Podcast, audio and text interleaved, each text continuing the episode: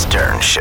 Mehmet, this was, cr- were you like fucking going nuts over there? Yeah, it was crazy. I can fill in a couple of details about what they believe with the sun. Yeah. So, okay, they believe we're on a flat Earth and that there are planets that the government has put in the sky above us. it's like a big dollhouse. Yes. Right. And I guess the sun, since it can't go around us, it zigzags to different countries to sort of create the illusion of Oh. the sun coming up Oh. and setting. Oh, I so see. it's just traveling all around the, the flat Earth. and what so about what being, does the moon do though? Because you know sometimes Same you can thing. only see a part of it. But they mess with the lights and all that stuff. oh, the It's like sun is turned the, off at the night. Oh, moon Yes. is lit. Yes. Do they believe at night the sun turns itself off?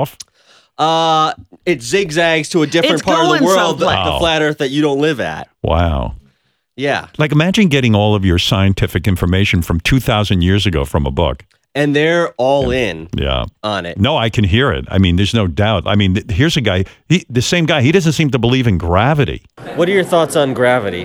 I mean, I don't know. how- I, you know, see, these things like terms like that are not really relative to me because it's, they're, they're scientific terms anyway.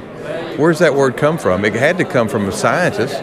Gravity. It's not in the Bible. We don't use it unless science gave it to us. So, yeah, I'm just saying if it's not in the, I, I, I'm a Bible believer, so I don't. If it's not in the Bible, Yeah. then I've got to be very wary of it. Good. So when you need Somehow, a If it don't doctor, go back to the Word of God, I, I got to be careful I'm because I gonna- know man by nature is a li- can lie.